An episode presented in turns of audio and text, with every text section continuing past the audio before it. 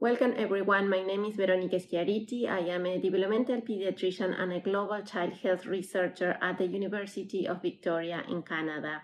I am delighted to present this paper on behalf of my co-authors and the C P C D Es Oversight Committee. The title of the paper is Cerebral Palsy Pain Instruments, Recommended Tools for Clinical Studies by the National Institute of Neurological Disorders and Stroke, Common Data Element Project. The N I N D S and the American Academy of Cerebral Palsy and Developmental Medicine have been collaborating in the C P Common Data Elements Project since two thousand fifteen. We were pleased to publish in two thousand eighteen the first paper describing the um, development of the C P Common Data Elements, and uh, recently we complemented the information with the C P pain instruments um, that we describe in this paper. As I mentioned, this is the first paper that was published in two thousand eighteen dedicated to the development of the common data elements for clinical studies uh, with children and youth with cerebral palsy. Let's define what a common data element C D E is. The C D Es consist of specific terminology with identification of common definitions, standardized case report forms, and standardized tools or instruments. C D Es and tools are classified with regard to level of recommendation for use in research studies. The main recommended categories are core, supplemental, highly recommended, supplemental, and exploratory. You can find the full description of each recommendation on Table one. The C P C D Es were developed as data standards for clinical research in neuroscience. However, there were some content gaps. We previously acknowledged that chronic pain was underrepresented in the first version of the C P C D Es.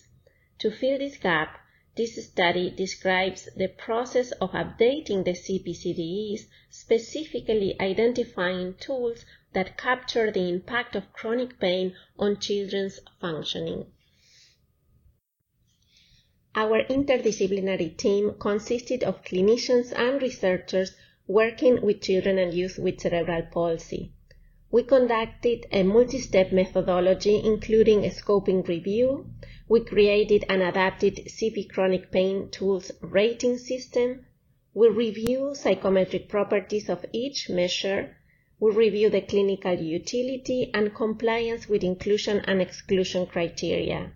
Lastly, a set of recommended pain tools was posted online for external public comment in May twenty twenty-two. You can see the timeline of the project in the online appendix number three. After a rigorous process, fifteen chronic pain tools met inclusion criteria, representing content across all components of the I C F. Table two shows a detailed description of each recommended measure, including the purpose, the psychometric properties, the representation of PROMIS pain domain and I C F domain, and C D E's recommendation level. Eight out of fifteen were classified as supplemental. The rest were exploratory.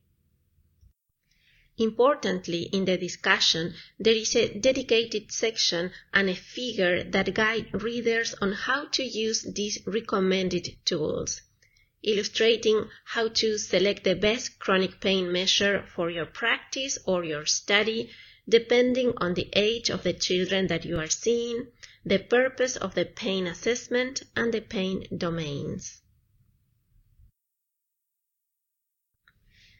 The guiding framework of the project was the I C F, so we also organized the results by I C F domains.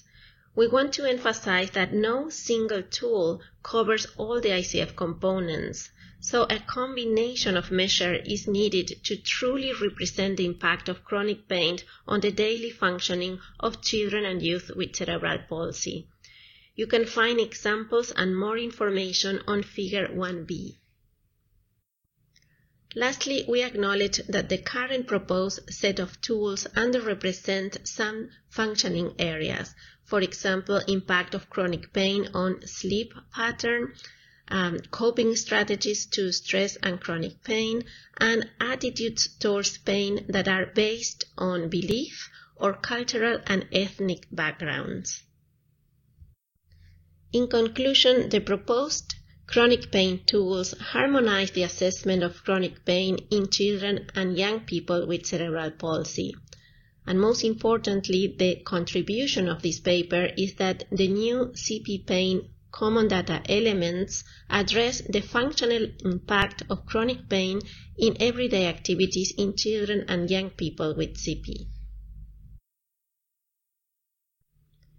You can access this open access paper on different uh, platforms.